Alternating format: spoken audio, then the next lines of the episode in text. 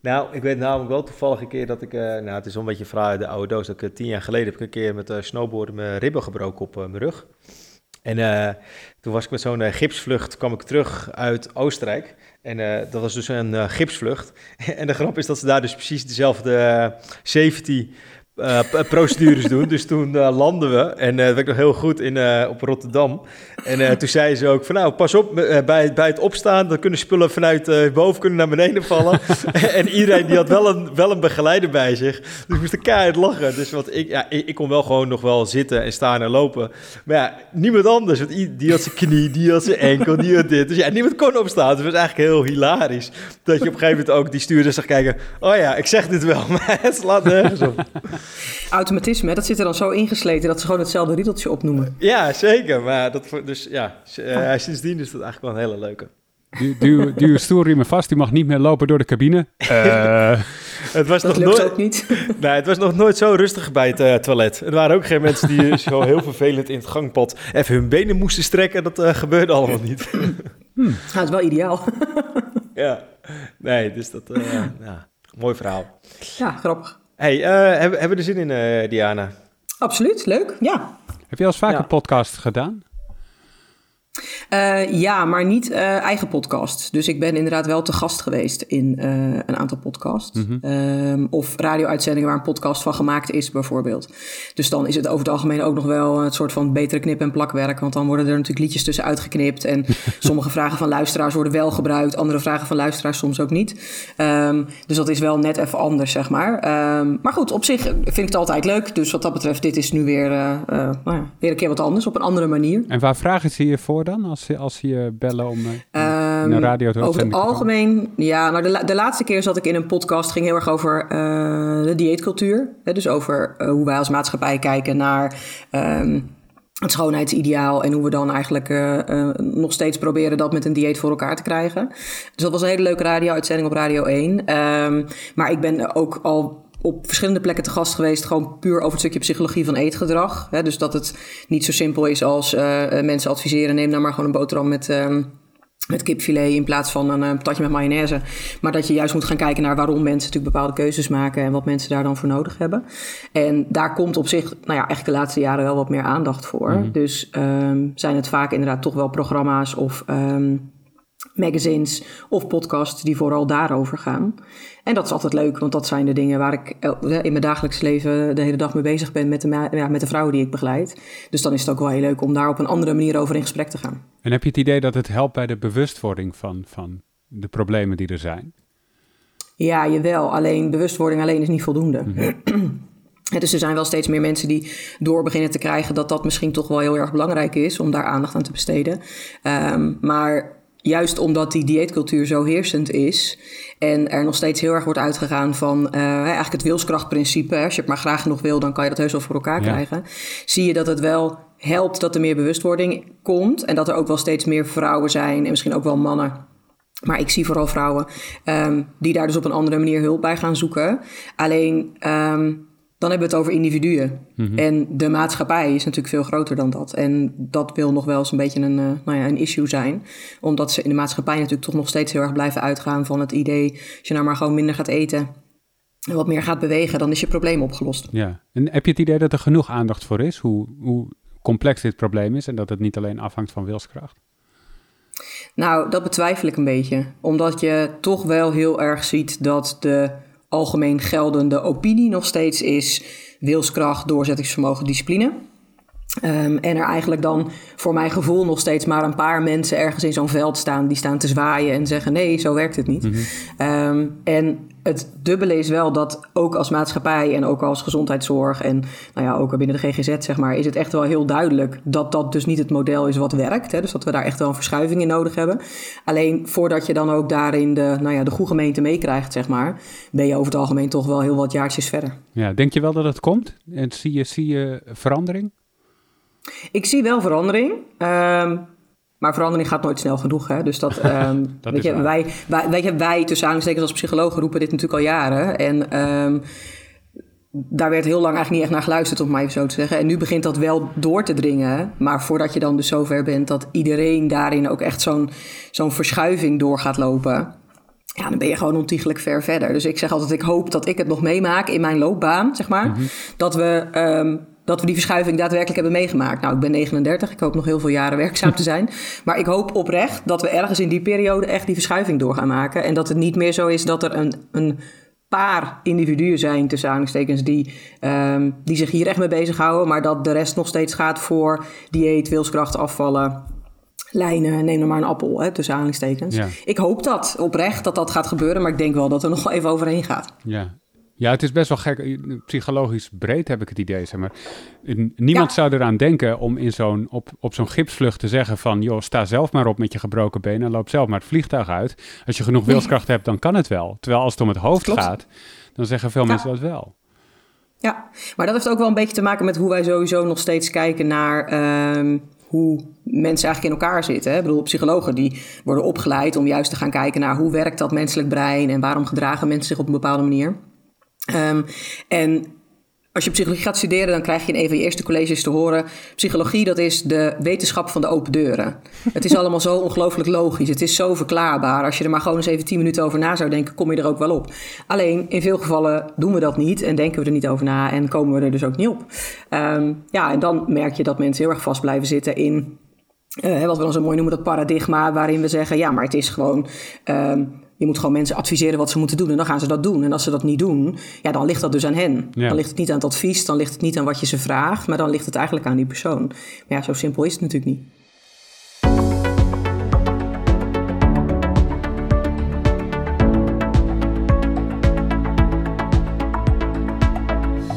Hey, welkom bij een nieuwe aflevering van Intuïtief Eten, de podcast. In deze anti-dieet podcast gaan we in op alles wat te maken heeft met gewichtsinclusiviteit, anti-dieet benaderingen zoals intuïtief eten en body positivity. En als je dus ideeën hebt voor deze podcast, in de show notes vind je het mailadres van Bart Mol van I'm a Foodie. Als je wil dat onderwerpen aangedragen worden in deze podcast, dat we het daarover hebben, dan kun je dat mailen. Bart Mol van I'm a Foodie is er dus ook bij. Hoi Bart. Yes, present. En vandaag gaan we het hebben over emotie eten. Dat is een belangrijk basisprincipe binnen intuïtief eten. En daarover gaan we praten met, en je hoort daar al, psycholoog Diana van Dijken. Wellicht volg je Diana al op Insta onder de naam voedingspsycholoog. Hoeveel volgers heb je eigenlijk, Diana? Nou, dat geen idee. Ergens rond de 1000 of zo. Okay. Nog niet. Ik heb geen 10.000 volgers of zo. En dat is ook niet noodzakelijk, moet ik heel eerlijk zeggen. Zo rond de 1000 volgens mij. Nou, ja. Enig bereik, maar nog zeker niet heel Nederland. Nee, helaas niet. Yes, en als het goed is, na het luisteren van deze show heb je de basics om emotie eten te herkennen en weet je ongeveer hoe je ermee om zou kunnen gaan. En voor diëtisten, leefstijlcoaches en gewichtsconsulenten, let op, want we bespreken kort de masterclass Intuïtief Eten voor Professionals. Daar komt Bart ook ongetwijfeld op terug. Maar voordat we allemaal daarheen gaan, Diana, even een stap terug. Want hoe ben je zo terechtgekomen bij deze thematiek, de relatie tussen psychologie en voeding? Als we hem echt pakken op de relatie tussen psychologie en voeding, dan gaat dat inderdaad echt al best wel heel ver terug. Ik ben in 2004 afgestudeerd als psycholoog en heb toen eigenlijk al besloten voor mezelf, als er nou ooit nog eens een deeltijdopleiding voeding en diëtetiek komt, dan zou ik die eigenlijk wel graag willen doen. Want al die vakken die wij nu hebben op het vlak van gezondheidsbevordering, bijvoorbeeld vanuit psychologie en om mensen eigenlijk richting een gezondere leefstijl te helpen, is heel mooi, hè, dat je daar als psycholoog heel veel van afmeet. Maar als je eigenlijk niks weet van voeding, dan is dat, mijns inziens, toch best wel een gebrek. Ja. Dus toen besloot ik, oké, als die opleiding ooit komt, ga ik dat doen. Nou, dat duurde best een paar jaar. En in de tussentijd had ik ook al een kindje gekregen. En toen ben ik voeding en diëtetiek gaan studeren.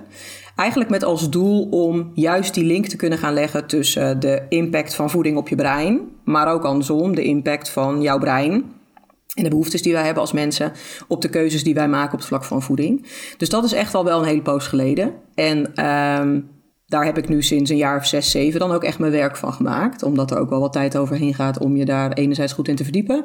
En voor mij ook de stap te zetten om dan een eigen praktijk op te zetten. Mm-hmm. Dat was ook best wel even een sprong in het diepe, zeg maar. Dus dat heb ik uiteindelijk 6,5 jaar geleden gedaan. Zijn er veel psychologen die zich verdiepen in voeding en daar hun specialisme van maken? Er zijn er wel meer. Toen ik begon, 7 jaar terug, of zeg maar 6,5 jaar terug, waren er, ik geloof, 4 of 5 mensen die zich voedingspsycholoog noemden. Hè. Voedingspsycholoog is geen officiële titel. Mm-hmm. Maar het geeft wel heel duidelijk de link aan tussen het feit dat je dus psycholoog bent, maar je ook wel echt uitgebreid verdiept hebt in voeding. En juist ook met die band aan de slag wil, hè, die relatie die daartussen bestaat. Inmiddels zijn er wat meer. Ik heb ook in de tussentijd best wel wat psychologie-studenten hier over de vloer gehad die het een interessant onderwerp vonden en ook aangaven, goh, eigenlijk zou ik me daar wel verder in willen verdiepen. Maar bestaan daar dan ook opleidingen voor? Nou ja, er is dus geen standaard opleiding die je kan doen. Dus dan is het toch een combinatie van wat dingen bij elkaar zoeken waarvan jij denkt dat dat interessant kan zijn.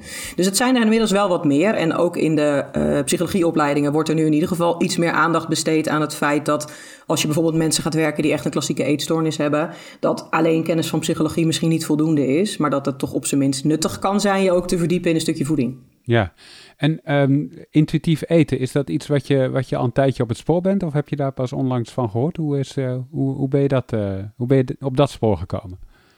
Nou, dat is aan de ene kant al wel een poosje geleden. Alleen ik zat daar dus eens even over na te denken. En toen dacht ik, ja, eigenlijk was mijn eerste ervaring met intuïtief eten niet per se heel positief. Dat was een artikel wat ik ergens las in een tijdschrift, waarin eigenlijk heel erg ingegaan werd op, joh, het maakt helemaal niet uit wat je eet. En al die keuzes die je daarin kunt maken zijn eigenlijk helemaal niet interessant. Als je maar gewoon goed luistert naar dat honger- en verzadigingsgevoel, nou, weet je, dan lossen alle problemen zich vanzelf wel op. En achteraf gezien was dat gewoon een enorm kort door de bocht artikel. Nogal.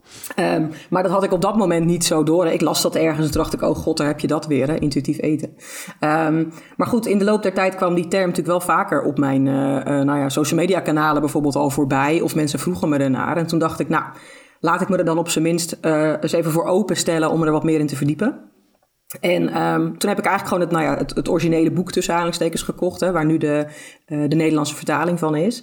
En eigenlijk trok ik toen de conclusie, toen ik dat boek uit had, hey, dit is heel anders dan het beeld wat ik had bij intuïtief eten. Ook ingegeven door die artikelen, door dat artikel wat ik gelezen had.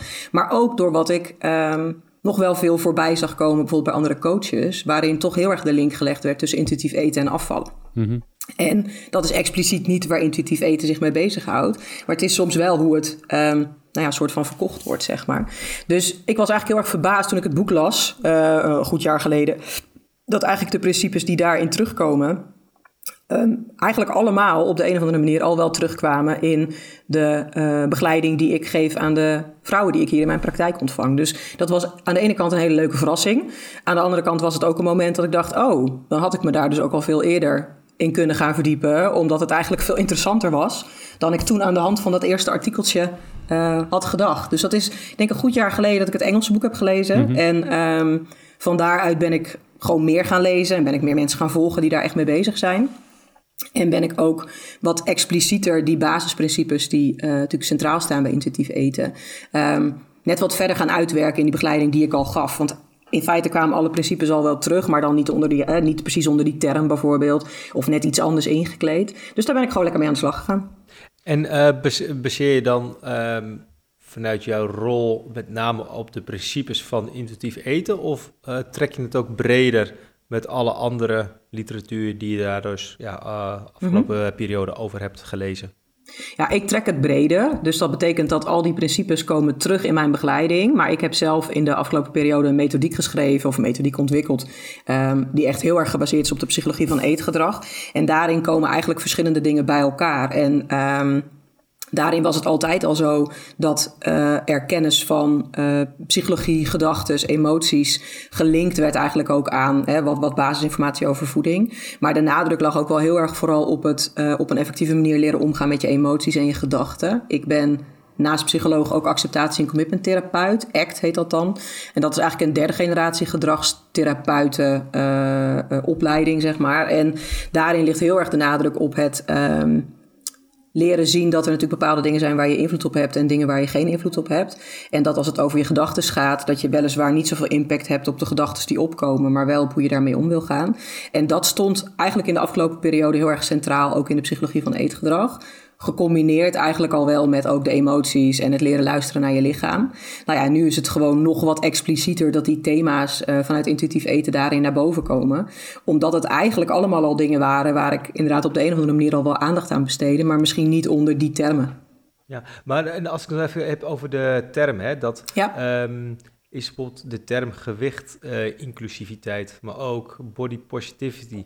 Zijn dat zeg maar variabelen die horen onder de paraplu intuïtief eten? Of staan ze er eigenlijk dan links en rechts van, dat het allemaal bij elkaar hoort? Ja, het hoort toch ook wel heel erg bij elkaar. Want als je met het intuïtief eten aan de slag gaat, dan is natuurlijk een van de dingen die heel erg centraal staat. Dus niet voor niks het eerste basisprincipe is eigenlijk ditch die dieetcultuur. Hè? Zet die dieetbril af. En op het moment dat mensen op een positievere manier of soms gewoon een neutralere manier naar zichzelf leren kijken, en dus echt met dat zelfbeeld aan de slag gaan, zie je dat het veel makkelijker is om die dieetbril ook af te kunnen zetten. Maar dat het ook andersom werkt. Dat op het moment dat je die dieetbril afzet en je gaat je realiseren dat het misschien ook wel heel krom is hoe wij als maatschappij kijken naar het vrouwelijk lichaam, ook naar het mannelijk lichaam overigens, hè, maar vrouwen zijn mijn doelgroep meer, dan wordt het ook makkelijker om als je die dieetbril afzet veel meer op een neutrale manier met je lichaam aan de slag te gaan. Dus het linkt natuurlijk wel heel erg aan elkaar, maar het zijn ook, als je kijkt naar de body positivity movement, dat is natuurlijk een stroming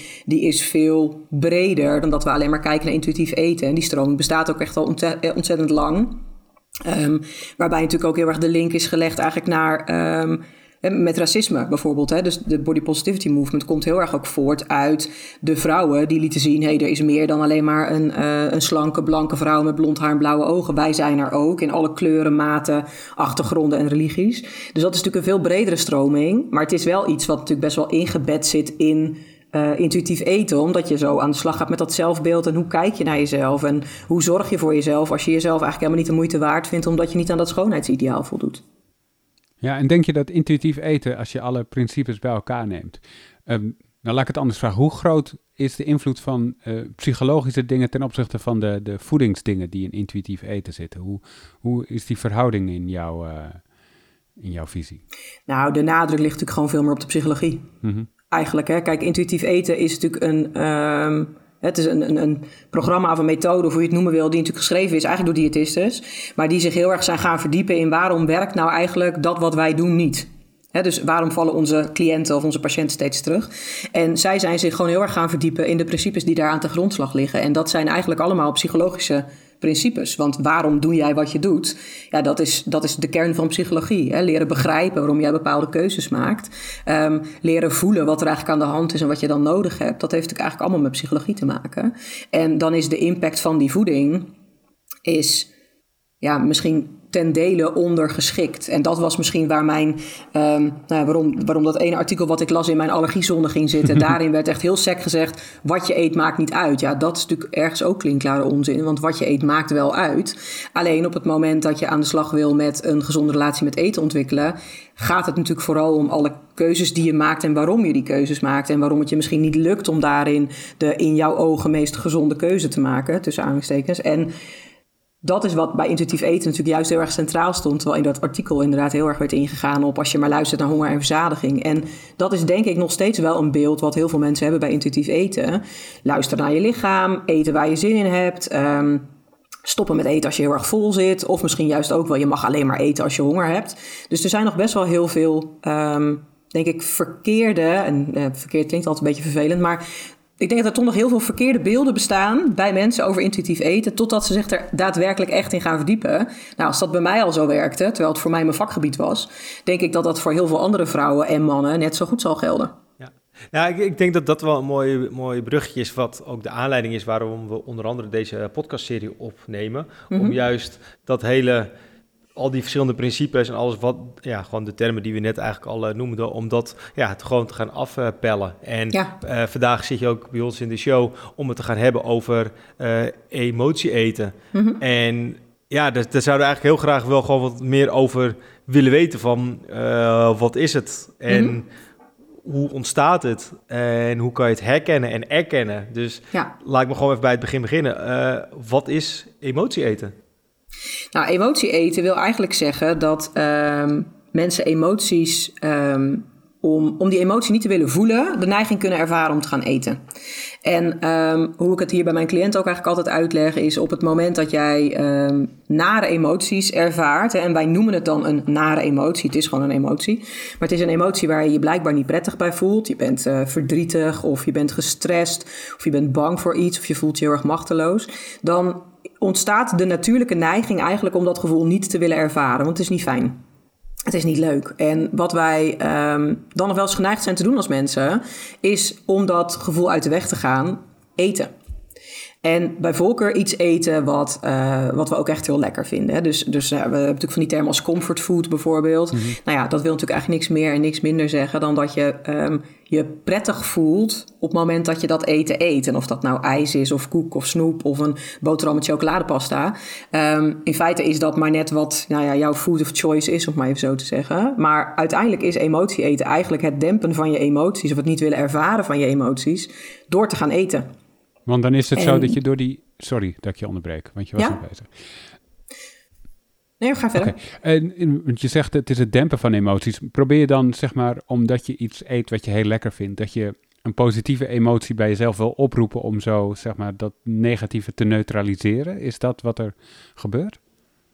Dat is ook wat er gebeurt. Hè? Als je vraagt aan mensen waarom ze eigenlijk gaan eten vanuit die emotie, of waarom ze gaan eten op het moment dat ze zich niet zo prettig voelen, dan is dat aan de ene kant gewoon even daar niet mee bezig willen zijn. Dus eigenlijk gewoon afleiding. Hè? Het niet willen voelen.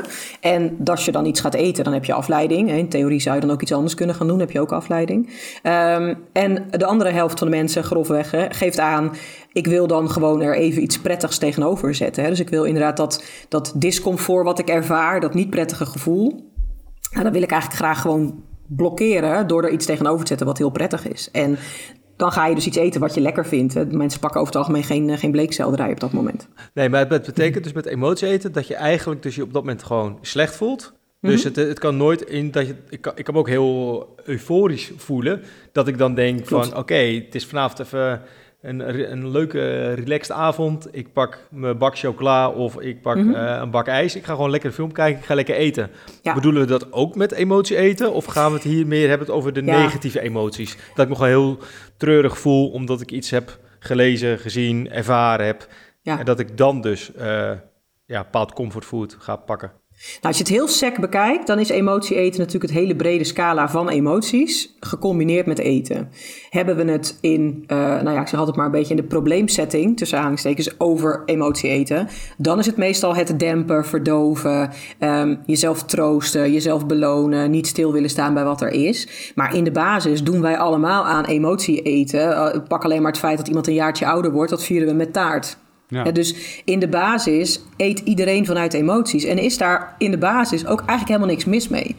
Alleen als het voor mensen hun enige manier is om met emoties om te gaan, het is echt hun enige manier om te kunnen kopen met het feit dat ze zich beroerd voelen bijvoorbeeld, ja, dan wordt het een issue. Want dan zie je dat mensen voorbij gaan aan de emoties en we hebben natuurlijk als mensen zijn er niet voor niets emoties. Die hebben een functie, die willen ons ergens op attenderen, die willen ons iets duidelijk maken, die willen ons iets laten zien.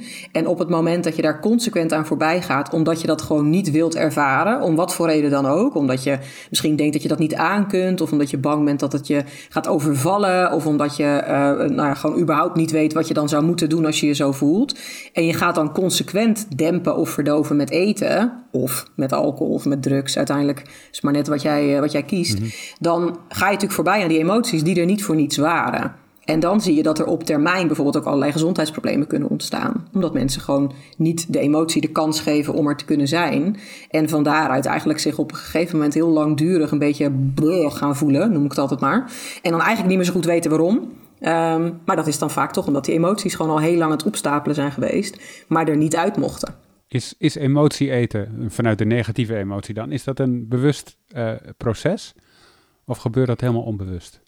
Soms wel, soms niet. Kijk, als we kijken naar waar emotie eten vandaan komt, dan zien we dat het in heel veel gevallen ook voor een deel gewoon aangeleerd gedrag is. Een kleuter die valt en zijn knie schaaft, die krijgt een kusje erop over en een lolly om het goed te maken, bij wijze van spreken. Dus we zijn vanaf kinds af aan in veel gevallen eigenlijk al getriggerd om, als we ons niet zo prettig voelen, dat zo snel mogelijk weer op te lossen. Ook omdat we dat vaak gewoon voorgeleerd krijgen. Of dat nou door je ouders is of bij het speelzaal, door een leidster of later door oppas. In heel veel gevallen zijn we geneigd als kinderen huilen of verdrietig zijn of boos zijn. Dat eigenlijk niet te waarderen voor wat er gebeurt, maar daar zo snel mogelijk overheen te willen stappen.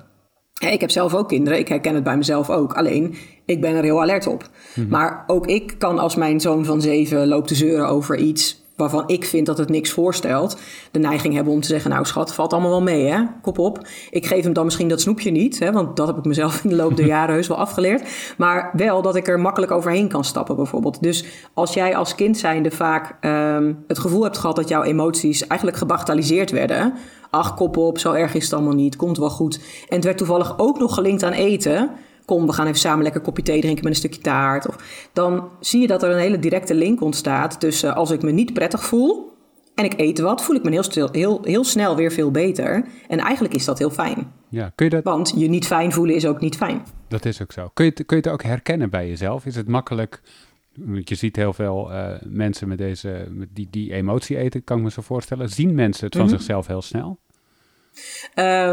Soms wel, soms niet. Je hebt mensen die van zichzelf het idee hebben, ik ben echt een enorme emotionele eter. En dan gaan we onderzoeken wat er eigenlijk gebeurt. En dan blijken die emoties eigenlijk helemaal niet de belangrijkste oorzaak te zijn, bijvoorbeeld. Maar ook andersom, hè. Mensen zeggen, nee, maar ik ben echt geen emotieeter. Maar op het moment dat je dan gaat doorvragen en je gaat ze bepaalde situaties in kaart laten brengen, blijkt dat dat toch wel heel erg doorslaggevend is. Maar dat komt ook omdat, als we kijken naar emotie eten, dan hebben we daar vaak ook een bepaald beeld bij. Hè? Je hebt een rotdag, je pakt een bak Ben & Jerry's. Je loopt een beetje met je ziel onder de arm, want het lukt allemaal niet. En je gaat een reep chocola pakken. Maar in heel veel gevallen is het niet 1 op 1, hè?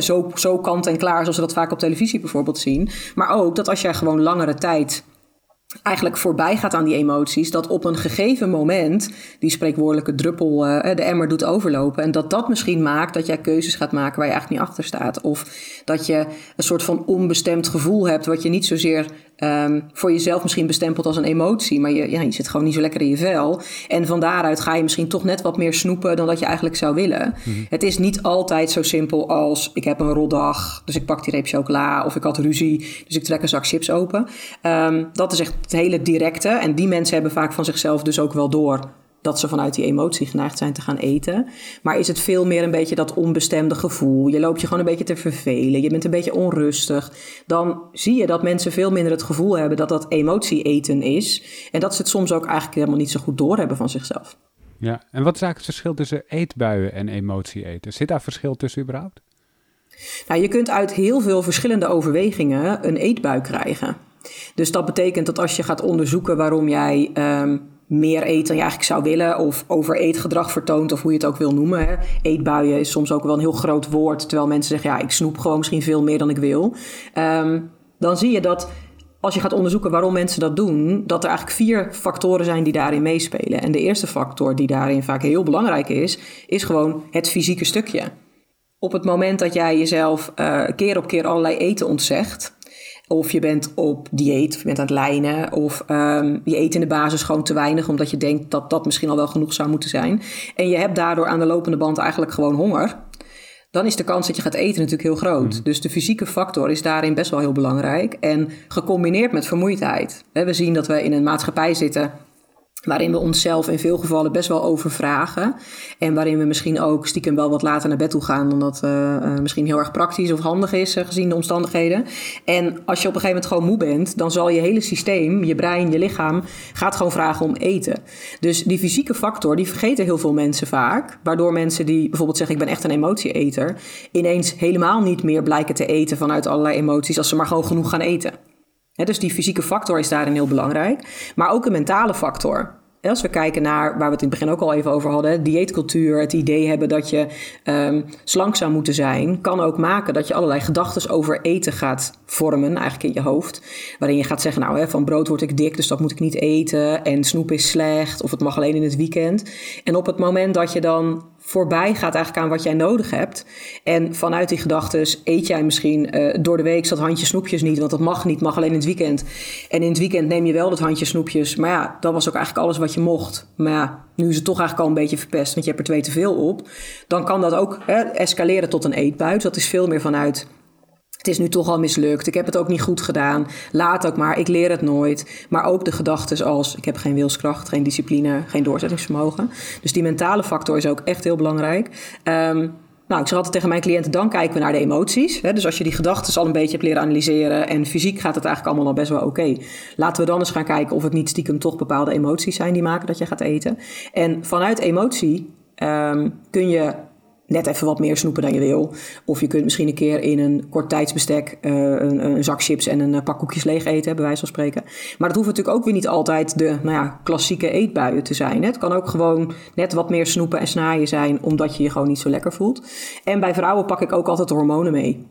Kijk, jullie hebben daar geen last van. Jullie hebben niet zo'n mooie cyclus die maakt dat je het ene moment echt super lekker in je lijf voelt en het andere moment denkt, gadverdamme, ik word helemaal gek van mezelf. Maar dat hebben vrouwen natuurlijk wel. En wat we zien is dat ook die hormonen best wel een belangrijke rol kunnen spelen, omdat je vanuit die hormonen fysiek meer een behoefte kunt hebben om te eten. Je hebt gewoon meer honger, je hebt eigenlijk meer energie nodig. Vanuit die hormonen kan je wat meer richting een depressief denken patroon gaan. Hè. Zie je wel, het wordt hem toch allemaal niet, laat ook allemaal maar. En je emoties spelen over het algemeen op. Dus dat betekent dat eigenlijk als je met eetbuien aan de slag gaat of met overeetgedrag aan de slag gaat, dat je alle vier die factoren wel moet onderzoeken. Maar dat we heel vaak zien dat de meest bekende het emotie-eten is. Hè. Ik zal wel een emotionele eter zijn. Dat zal het probleem wel zijn. Maar heel vaak is het stiekem ook een van die anderen die daarin wel een rol speelt. Ja, en vat ik het dan even heel simpel samen dat een eetbui kan zeg maar stand-alone zijn en gewoon niet gerelateerd zijn, maar het kan ook wel vaker gecorreleerd zijn aan emotie eten. Ja. Dat het dus een uitingsvorm is wat hoort bij emotie eten. Ja, het kan inderdaad een gevolg zijn van eigenlijk vanuit die emoties toch die neiging krijgen dat niet te willen ervaren, niet te willen voelen en dan gaan eten. Okay. En dat het dan escaleert in een eetbui. Nee, precies. Nou, ik voel aan dat we daar misschien al een aparte show voor moeten op het gebied van eetbuien. Van eetbuien, want dan parkeren we dat voor nu eventjes, want anders wordt het, je vertelt al zoveel heel veel interessante dingen, dat ik het zelf eigenlijk ook aan het processen ben, aan het praten ben, dat ik dan ook dacht van, met emotie eten van, je hebt het misschien al een beetje genoemd hoor, maar ik ben eigenlijk altijd best wel van in mijn hoofd van lijstjes, dat ik denk van, welke punten kan ik dan denken van, oké, ik ben misschien wel iemand die aan emotie eten doet. Is er zeg maar een top 5 van dingen waar ik mezelf kan herkennen en dat ik bijvoorbeeld 3 uit 5 score, dat ik denk van, oké, dat wist ik eigenlijk helemaal niet. Ik kan er misschien iets aan gaan doen.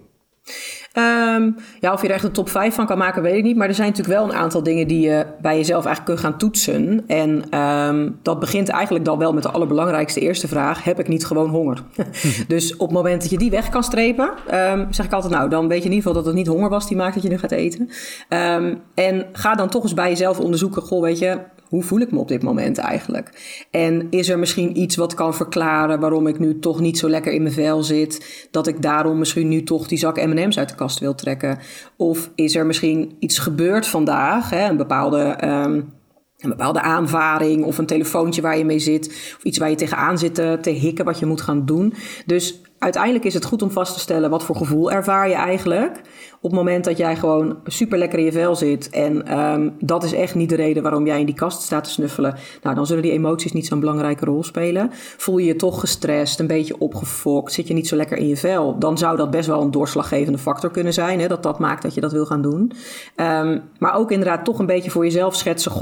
Wat is er eigenlijk gebeurd vandaag? Zijn er dingen waar ik tegenaan zit te hikken die morgen misschien moeten plaatsvinden? Want ook dat, een beetje dat onbestemde gevoel, wil best wel aanleiding zijn om te gaan eten.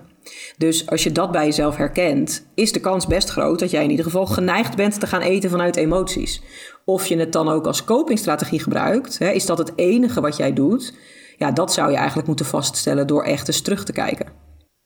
Ja, ik vind het mooi wat je zegt, omdat enerzijds dacht ik van, is er altijd een correlatie tussen dit en dat? Maar het is natuurlijk heel individueel, want ik kan me ook goed voorstellen dat we zitten nu in de herfst, dat veel mensen daar al vanuit zichzelf al moeite mee hebben van, we gaan van de zomer, van lekkere warme lange dagen naar korte regenachtige storm. Persoonlijk vind ik dat echt heerlijk, dat ik echt wel een seizoensiemand ben van, ik ben echt een winterman, hoe kouder, hoe beter.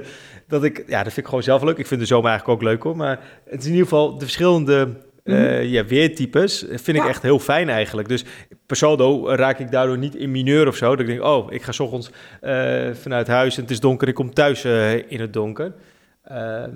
Nou, in ieder geval dat ik wel denk van voor mezelf vind ik, ja, is dat geen trigger. Maar ik kan me eigenlijk wel voorstellen dat misschien sommige mensen daardoor al wel wat meer te neergeslagen zijn of zich somberder voelen. En dat dus dat juist een trigger is van, oh ja, daar moeten de mensen misschien of moeten. Dat is misschien een aanleiding voor mensen om ja, voor zichzelf te gaan kijken. Kan ik daar aan werken als dat de wens is? Nou, en vooral ook om te onderzoeken of het voor jou inderdaad een issue is. Hè? Want als we kijken naar dat eten vanuit emoties, als jij gewoon eens een keer jezelf beloont en troost met wat lekkers en weet je, je voelt je daar verder ook prima bij. Nou ja, weet je, is er ook niet zoveel aan de hand. Alleen doe je dat inderdaad consequent en ga je daardoor consequent voorbij aan het feit dat je misschien wel hartstikke down bent. Terwijl wat je misschien nodig hebt zijn wat mensen om je heen of eens even in gesprek gaan met iemand, omdat je echt gewoon heel erg op een slippery slope naar beneden zit. Ja, dan is natuurlijk emotie eten of eten überhaupt niet de oplossing. Dan heb je veel meer nodig dan dat. Alleen wat denk ik heel belangrijk is voor mensen om zich te realiseren, is dat iedereen van nature geneigd is om, als hij zich niet prettig voelt, op zoek te gaan naar een manier om je prettiger te voelen. Dat is gewoon onze natuurlijke drijfveer tot comfort, tot genot. Dus dat betekent dat als dat zo is, dat er op zich niks mis is met jou. Hè? Dan ben je gewoon een heel normaal functionerend mens. Alleen is eten voor jou echt de manier geworden om welke emotie dan ook zo snel mogelijk maar naast je neer te kunnen leggen. Dan heb je misschien wel een probleem tussen aanhalingstekens in zoverre dat het in ieder geval interessant kan zijn om eens te onderzoeken wat het je eigenlijk oplevert. Ja, en je noemde net al dat we leven in een hele drukke maatschappij met heel veel verschillende rollen, presteren op werk, in privé-situatie, sociaal leven. Zie je ook internationaal gezien een bepaalde parallellen of dat je denkt van nou, mensen met hele jonge, drukke gezinnen, dat die misschien wel wat meer vatbaarder zijn qua de uitingsvorm, emotie eten versus, ja, ik noem het even de opa's en oma's, die leeftijd, die over het algemeen misschien wel een druk sociaal leven hebben, maar toch weer wat minder druk ervaren dan een werkende generatie? Nou, ik weet niet of er echt hele mooie onderzoeken over gedaan zijn, maar wat je wel ziet is dat vooral de mensen die, nou ja, zoals wij dat dan zo mooi zeggen, in de tropenjaren zitten, over het algemeen natuurlijk heel veel ballen hoog moeten houden. En als je heel veel ballen hoog moet houden, is de kans vrij groot dat er momenten zijn dat je niet echt toekomt aan jezelf. En op het moment dat je consequent voorbij gaat aan je eigen persoonlijke behoeftes, aan wat jij nodig hebt om lekker in je vel te zitten, ga je natuurlijk minder lekker in je vel zitten. En is de kans dat je iets gaat zoeken om jezelf te belonen of te troosten, is een stuk groter. Maar dat zie je dus aan de hand van eten. Maar dat zie je ook aan de hand van het feit dat bijvoorbeeld vooral hoogopgeleide vrouwen met jonge kinderen meer alcohol gebruiken en meer cocaïne gebruiken en noem maar op. Dus wij gaan op zoek naar iets en dat is gewoon echt onze natuurlijke drang. Die hebben we allemaal. Wij gaan altijd op zoek naar iets om of de scherpe kantjes eraf te halen als er te veel scherpe kantjes zijn, of wat ons op de een of andere manier even een fijn gevoel kan geven als we ons gewoon niet zo prettig voelen. En dat is op zich heel normaal. Alleen inderdaad de excessen, hè, doe je dat heel vaak, ja, dan wil dat nog wel eens wat problemen opleveren. Omdat je dan misschien of echt veel te veel, hè, tussen aanhalingstekens snoept of eet en je daar eigenlijk ook niet prettig over voelt. Maar vooral ook omdat je natuurlijk voorbij gaat aan het feit dat die emoties er dus niet voor niets waren. En ze jou toch ergens op willen attenderen.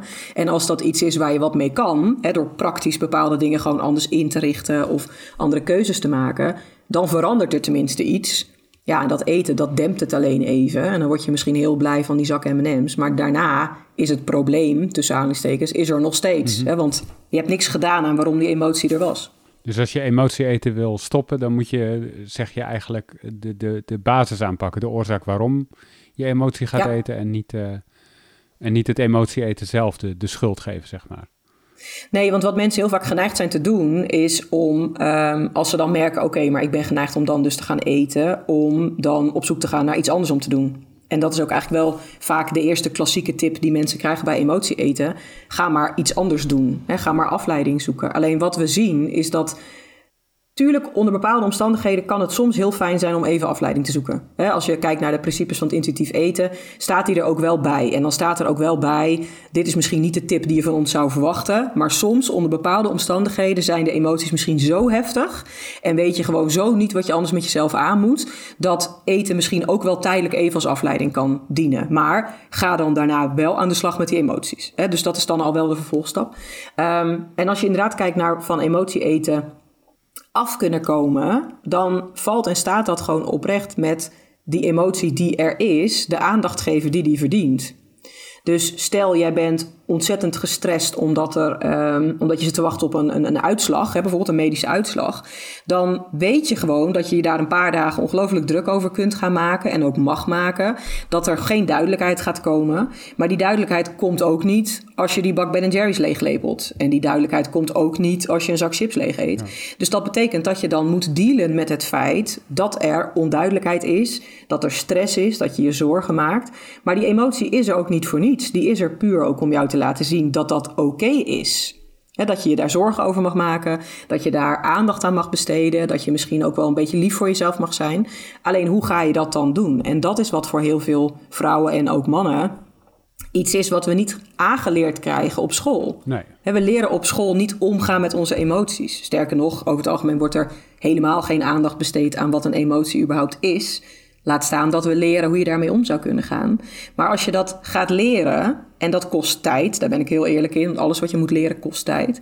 Maar als je leert omgaan met het feit dat er onzekerheid is, of je leert omgaan met het feit dat je je gestrest voelt, dan kan je van daaruit ook gaan onderzoeken wat je nou eigenlijk echt nodig hebt op dat moment. En dat is eigenlijk nooit eten. Jammer genoeg hoor, want ik zou het echt een perfecte oplossing vinden. Als dat gewoon het ideaal zou zijn. Maar het is niet zo. En hoe vertaalt zich dat eigenlijk? Stel voor dat je het hebt herkend en je gaat ermee aan de slag. Kan het zo zijn dat je bijvoorbeeld het gaat inwisselen dat je gewoon dan gaat sporten? Dus als je denkt, oh ja, ik ga nu emotie eten.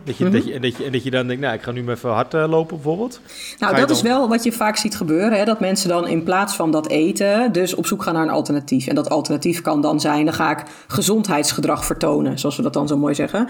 Dus dan ga ik wandelen of ik ga hardlopen of ik ga bellen met een vriendin. Of allerlei andere oplossingen. Alleen op het moment dat je dat toepast, puur en alleen om niet stil te hoeven staan bij wat er is, ja, dan maakt het eigenlijk niet zo heel veel uit of je nou gaat hardlopen of je eet een reep chocola op, behalve dan dat je met het een calorieën binnenkrijgt en met het ander calorieën verbrandt. Maar je lost niks op, zeg maar, aan het probleem. Ga je hardlopen omdat je bij jezelf merkt, ik voel hier nu een bepaalde stress in mijn lijf en voor mij is een manier om te kunnen dealen met stress, om die stress er juist te kunnen laten zijn, is echt even super hard hardlopen met knallende housemuziek op mijn oren, ik noem maar wat. Dan doe je het om te dealen met de emotie. En wat ik hier met mijn cliënt ook altijd probeer te benaderen, zeg maar, is die manier gaan vinden die voor jou werkt, waarin je het dus niet doet om niet stil te hoeven staan bij die emotie, maar waarin je het juist doet om die emotie wel aandacht te geven, maar ook lief te zijn voor jezelf. En jezelf daarin te kunnen troosten, te kunnen koesteren, voor jezelf klaar te kunnen staan. En dat is in heel veel gevallen best wel een fine line. Dus iemand die gaat hardlopen om het er inderdaad juist te laten zijn en om gewoon echt even lekker boos te kunnen worden tijdens dat rennen, die gaat eigenlijk op een hele gezonde manier om met zijn of haar emoties. Iemand die dat hardlopen puur doet om er overheen te kunnen stappen en om er maar niet meer over na te denken, ja, die had misschien net zo goed een reep chocolade binnen kunnen schuiven. Ja. En wat is de gemiddelde doorlooptijd? Kan je er iets over zeggen uit je ervaring en uit de praktijk, als iemand die bij jou binnenkomt in de praktijk, waarbij je hiermee aan de slag gaat, heb je na 3 maanden, heb je dan al een verbetering, of na 2 weken, of zijn mensen 9, of ben je als persoon 9 maanden bezig? Nou, dat is ontzettend verschillend, omdat het er heel erg van afhangt hoe goed iemand bij zijn of haar emoties kan komen. Dus op het moment dat jij al vrij snel bij jezelf opmerkt, wacht eens even, ik word nu getriggerd door het feit dat het niet zo lekker in mijn vel zit, of ik word nu getriggerd door de stress die ik ervaar omdat ik morgen een of andere presentatie moet houden. En je merkt dat al vrij snel bij jezelf op, kun je ook heel snel gaan oefenen. Maar er zijn ook mensen die gewoon oprecht ontzettend veel moeite hebben met bij die emoties komen, omdat daar gewoon jarenlang overheen gewalst is, dan wel door ouders of dan wel door een partner, dan wel door hunzelf. Ja, en dan duurt het gewoon veel langer voordat je bij die emoties kan komen. Dus wat ik hier altijd probeer te doen, is mensen de handvaten geven, zodat ze daar vervolgens zelf mee verder kunnen. Dus dat betekent dat ze echt niet het hele emotieeten opgelost hoeven te hebben, tussen aanhalingstekens. Maar dat ze wel de handvaten hebben om daarmee aan de slag te kunnen gaan. En dan merk je dat de meeste vrouwen lopen ongeveer 3 tot 6 maanden bij mij in de praktijk. Dat eigenlijk in dat half jaar het gros van de vrouwen, zeg maar, dat emotieeten echt wel onder controle heeft gekregen tussen aanhalingstekens. Of beter gezegd, op een betere manier heeft leren omgaan met de emoties. Waardoor dat eten eigenlijk helemaal geen issue meer is. Maar het kost wel tijd, omdat je ziet dat omdat we het niet van kinds af aan aangeleerd hebben gekregen. Hè, onze emoties überhaupt onder woorden brengen of daarmee aan de slag gaan. Dat het gewoon tijd kost voordat mensen dat een beetje in de vingers krijgen. Hey, en er is nog een ander subthema, zeg maar, die ik even zou willen aanstippen. Mm-hmm. Ik bedoel, je noemt het al iets van wat bij elk mens zo is. Dat we de neiging hebben om ons beter te voelen en dat dat mede kan door eten. Dat weten natuurlijk de makers van alle chocola en snoep en chips en zo. Die weten het ook allemaal. Sportmerken weten het ook. Ja. Zie je een soort van tendens in de manier waarop ze daarmee omgaan? Hoe ze ons proberen te beïnvloeden of laat ze dit helemaal achterwege en zijn ze eigenlijk heel netjes bezig? Nou, dat doen ze echt al heel, heel lang. Ik ben toevallig nu weer begonnen bij seizoen 1 van Friends. Nou, dan hebben we het over een serie die is denk ik al 10 jaar geleden van de buis afgehaald of 15 jaar geleden en draaide daarvoor al 10 jaar. Dus dan gaan we echt way back, om maar even zo te zeggen. En dan zie je al dat als Rachel en Ross ruzie hebben gehad, dat ze met z'n allen een bak Ben & Jerry's zitten leeg te lepelen. Dus dat is iets van alle tijden, omdat we, als we kijken naar de psychologie van eetgedrag en ook gewoon puur de psychologie van eten, maar dus ook marketingpsychologie. Ja, psychologen bestaan natuurlijk ook al heel lang. Mm-hmm. Dus psychologen weten al heel lang dat als je daarop inspeelt, dat mensen toch het idee krijgen, oh, maar als ik me dan rot voel en ik koop die specifieke bak Ben & Jerry's cookie dough, dan ga ik me beter voelen. En het is natuurlijk ook zo. Je gaat je tijdelijk, als je dat lekker vindt dan tenminste, ook daadwerkelijk beter voelen. Dus dat doen ze al, nou ja, zolang als ik me kan herinneren, zeg maar, spelen ze daar ontzettend op in. En ik denk ook dat ze dat, nou ja, altijd zullen blijven doen. Want dat is ook de manier om jouw product zo neer te zetten dat het dus ook echt comfortfood is. Hè. Mensen gaan zich er fijn van voelen.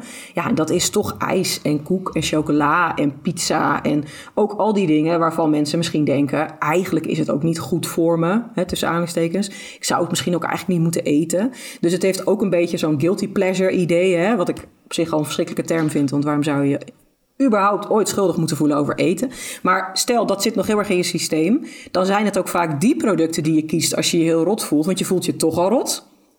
Dus dan maakt het ook niet meer zo heel veel uit dat je je nog rotter gaat voelen als je iets eet waar je eigenlijk niet oké bij voelt.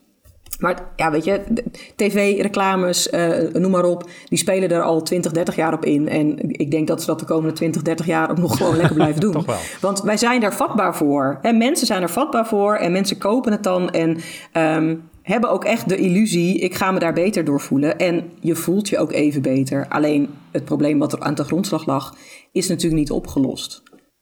Nog even afsluitend, Diana, nog een vraag. Je noemt eigenlijk al een aantal dingen op. Wat we moeten denken aan dat eigenlijk in de basis al heel veel dingen voorkomen kunnen worden, of misschien al in de aanbieden, hè? Bijvoorbeeld mensen met jonge kinderen. Mm-hmm. Dat je ook al kan zeggen, heb je daar nog bepaalde tips voor eigenlijk? Van juist die emoties, et cetera, al hoe je dat kan stimuleren of zo bij jonge kinderen. Of hetzelfde,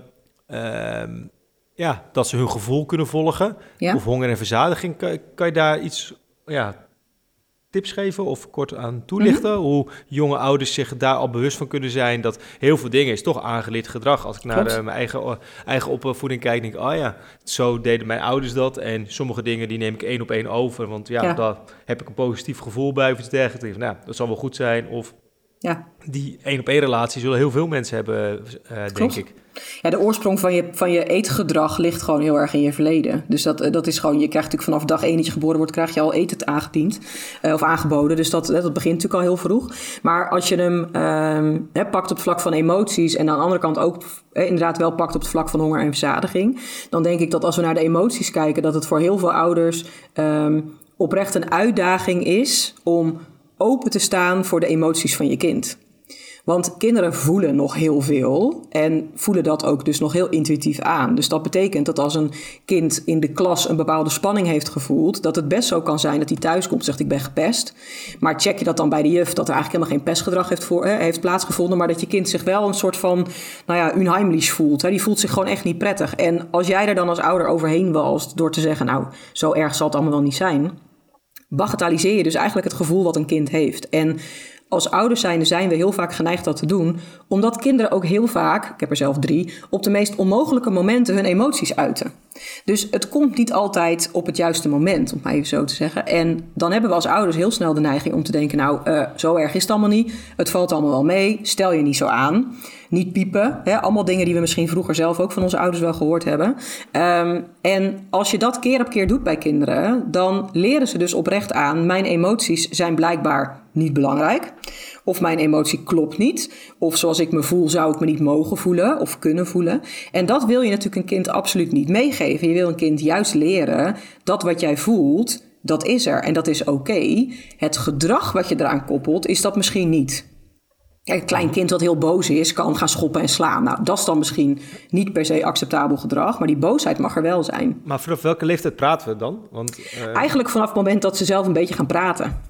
Dus, ja, want even gewoon even een voorbeeld wat ik zelf al ervaar. Want mijn oudste, die gaat sinds een paar weken naar school. Nou, elke keer kan ik vragen aan hem van, hoe was het, wat heb je gedaan? Eindig zegt hij altijd, ja, weet ik niet, of niks. Of dat soort dingen. Dus dan probeer ik het wel. Dan denk ik van dan krijg ik wel appjes door of foto's laat ik zien. Of ik ga met mijn partner hebben van volgens mij was dit en dit het thema vandaag. En dan praten wij er als volwassenen over. Ja. En dan hoor je uit de hoek van de woonkamer hoor je opeens van nee, dat was dit en dit. Dus dan probeer je het een beetje te doen. Dus die... Ja, maar dat is wel een verschil. Hoor, nee, maar wat je benoemt is wel een hele duidelijke. Want op het moment dat je aan kinderen gaat vragen, wat heb je gedaan, hoe was je dag? Dan merk je dat als kinderen op dat moment daar niet mee bezig zijn in hun hoofd, dat dat ze ook eigenlijk gewoon gestolen kan worden, om maar even zo te zeggen. Alleen komt een kind uit zichzelf naar jou toe en begint te praten. En het vertelt iets waarvan jij misschien denkt, ik weet niet of het helemaal klopt, of ik weet niet of het wel helemaal waar is. En je spreekt het ook op die manier uit, dan zie je dat kinderen dus heel erg de neiging krijgen om allerlei dingen dan maar weer voor zich te houden. Dus als je open wil staan voor de emoties en voor eigenlijk wat jouw kind meemaakt, dan zul je daarin dus ook altijd met een hele open blik daarnaar moeten kijken. Maar vooral ze laten weten, wat jij voelt is oké. En wat jij nu aangeeft is oké. En eigenlijk is dat ook een van de dingen waar we overheen stappen als je het hebt over honger en verzadiging bij kleine kinderen. Jonge kinderen weten nog precies hoeveel ze moeten eten. Die stoppen met eten als ze geen zin meer hebben en zitten ze in een groeispurt, dan eten ze ineens als bouwvakkers. Alleen wat wij als ouders geneigd zijn te doen is een soort van meetlat pakken en denken, dit is een normale portie voor een kind. Dus jij kan nu nog niet vol zitten. Maar als een kind zegt ik zit vol, zit het waarschijnlijk vol. En tuurlijk, ik heb hier ook heel veel ouders met kinderen begeleid, zitten kinderen minder snel vol als het hun favoriete portie is, hun favoriete korstje is, dan wanneer ze spruitjes voorgeschoteld krijgen. Maar zo werken wij zelf ook. Als het iets is wat we heel lekker vinden, zullen we ook eerder over ons hongersignaal heen eten of over ons verzadigingssignaal heen eten, dan wanneer we iets eten wat we eigenlijk niet zo lekker vinden. Dus ook dat is heel normaal en heel menselijk gedrag. Maar als je als ouder zijnde gaat zeggen, jij kan nu nog niet vol zitten, of jij kunt nu nog geen honger hebben, bagatelliseer je eigenlijk weer dat gevoel wat er is. Want als een kind honger heeft, dan heeft het naar alle waarschijnlijkheid ook honger. Kijk, zegt een kind, ik heb honger, mag ik een snoepje? Dan kun je als ouder prima zeggen, als je honger hebt, dan gaan we lekker een boterham pakken. Dan mag je daarna uiteraard een snoepje, want daar is niks mis mee. Maar dat gaat niet helpen tegen de honger. Maar als je het veel opener benadert, dan zie je dat kinderen daarin veel meer leren zelf over hun eigen honger en verzadiging, over hun eigen gevoelens, maar ook over hun gedachten. Maar dat leren we ze vaak gewoon niet. Omdat we misschien ook allemaal druk bezet zijn, allebei werken en al die ballen proberen hoog te houden. En die kinderen soms, en dat bedoel ik helemaal niet verkeerd, maar soms misschien ook gewoon net een beetje lastig zijn op het verkeerde moment. En het dan voor jezelf als ouder makkelijker is om er even overheen te stappen. Dus misschien niet hetgene wat je kind nodig heeft. Maar zou dit eigenlijk moeten worden ingebed bij het consultatiebureau dan? Want in de eerste paar jaar in de eerste jaren van het leven van een jong kindje, ga je daar elke paar maanden heen voor vaccinatie of voor ander advies. Leg je de basis. Sorry? Dan leg je de basis. Ja, precies. Ja. Dus een term, de eerste 1000 dagen, die komt daar vaak in terug.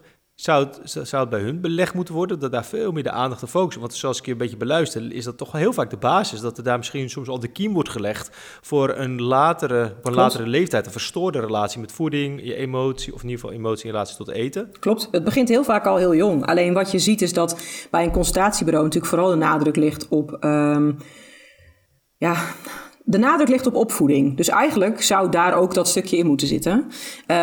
Maar ook dat is iets waarvan we dan inderdaad als psychologen zeggen... daar zou meer aandacht voor moeten zijn. Maar vanuit puur de gezondheidswetenschap... wordt er natuurlijk vooral weer de nadruk gelegd op... eet het kind wel voldoende? Groeit het kind wel genoeg? Ja, maar ook wordt het kind... Of een groeicurve, ja, de groeicurve. Krijg je dat inderdaad... oh, hij zit ietsje lager. Ja, en dan... Maar ook als ze dan dus niet... dat weet ik van mezelf nog, van mijn jongste... die kwam niet zo goed aan. Die bleek uiteindelijk een koemmelkallergie te hebben. Maar dan moest ik elke week komen wegen. Dat ik zei, ja, maar hij gaat niet meer aankomen... omdat ik vaker kon wegen.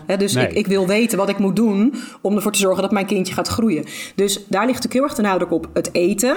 Puur dat stukje. Op groeien, niet groeien, aankomen, niet aankomen. En uiteindelijk op de dingen als... kunnen ze een cirkel natekenen... en kunnen ze een stapeltje blokjes op elkaar zetten. Ja, blokjes op elkaar. Dat zijn ook dingen waaraan je de ontwikkeling van een kind meet. Hè? Laten we dat vooropstellen. Alleen het is best wel een... tricky onderwerp soms ook, merk ik ook in de moeders die ik begeleid, om aan te geven, als jij wil dat jouw kind op een gezonde manier met emoties leert omgaan, zul jij dat eerst zelf ook moeten leren. En op het moment dat je kritiek hebt, maar even zo te zeggen, op de opvoeding van iemand, ligt dat natuurlijk altijd heel gevoelig, want elke ouder probeert het oprecht met elke vezel van zijn of haar lichaam op de juiste manier te doen.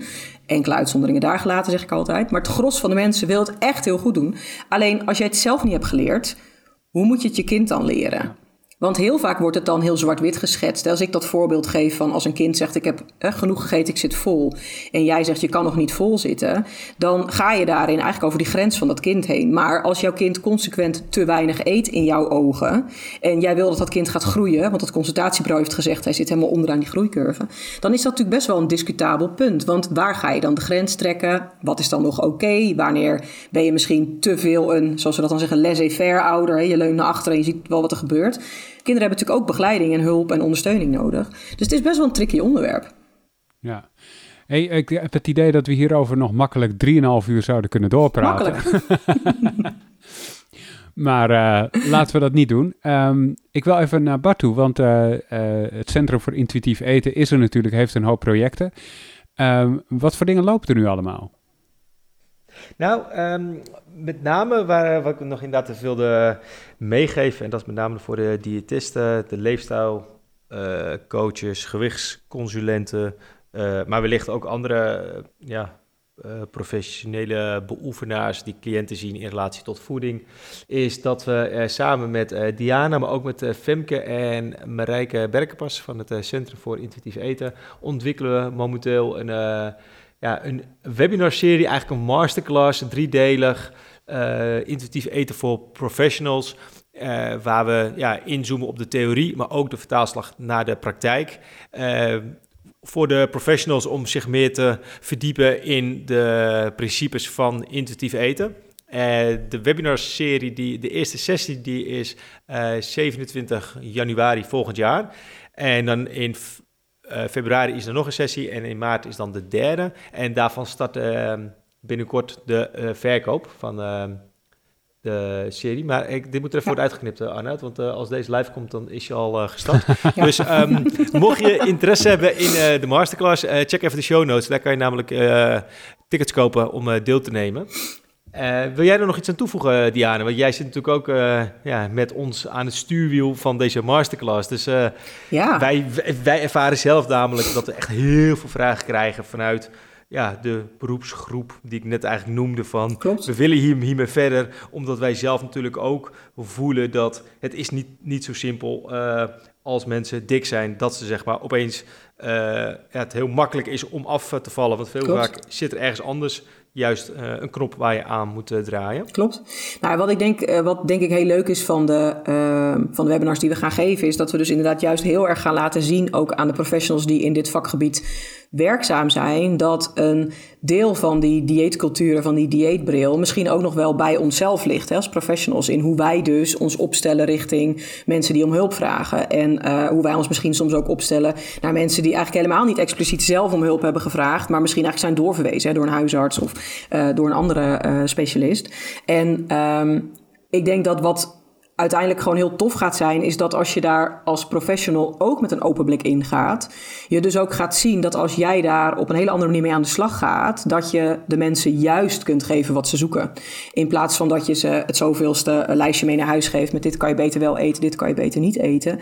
Dat je juist met ze op zoek gaat naar, waar gaat het eigenlijk mis hè, in die relatie met eten? En hoe kijken mensen eigenlijk naar zichzelf? En wat hebben ze nou eigenlijk echt nodig om een gezonde relatie met eten te ontwikkelen?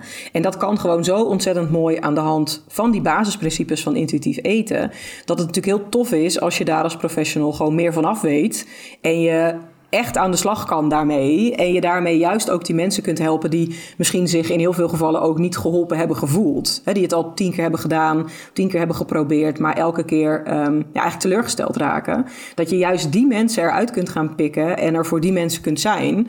Want die mensen hebben al zo vaak hun neus gestoten. Die zijn op zoek naar een professional die niet gaat zeggen, als je nou maar gewoon wat beter je best had gedaan, was er ook geen probleem geweest. Die zoeken een professional die zegt, weet je, lach niet aan jou, lach aan het dieet. Maar we gaan wel kijken wat jij nodig hebt om een gezonde relatie met eten te ontwikkelen. Ja, ik heb er heel veel zin in om er mee aan de slag te gaan. In ieder geval op dat vlak, zeg maar. Dus wij kunnen niet wachten totdat het januari, februari is, zeg maar. En we echt de diepte in kunnen gaan met alle professionals, ja. Ja, en nog even aanvullend. Dit is dan zeg maar dit zijn de fundamentals, ja. Masterclass. En ja, we zijn uiteraard al achter het scherm ook al bezig om een versie 2 of nu dat gewoon een verdiepende sessies aan te bieden. Dus wat dat betreft is het ook gewoon dat het ontwikkelen voor de professionals op basis van hun input. Ja. Dus dat is meer komt er binnenkort over. Ja, er komt nog meer. Ja. Yes. Nou, vind je dit nou een leuke podcast? Dan kun je sterretjes geven als je een Apple Podcast luistert. Ook een review achterlaten. Hopelijk helpt dat ook meer mensen om deze podcast te vinden en te luisteren. Zou mooi zijn. Zouden we heel leuk vinden. Diana, dankjewel voor je aanwezigheid vandaag. Graag gedaan. En Bart, jij ook bedankt. Yes. Jij bedankt voor het luisteren. En tot de volgende keer. Hoi, hoi. Hoi, hoi.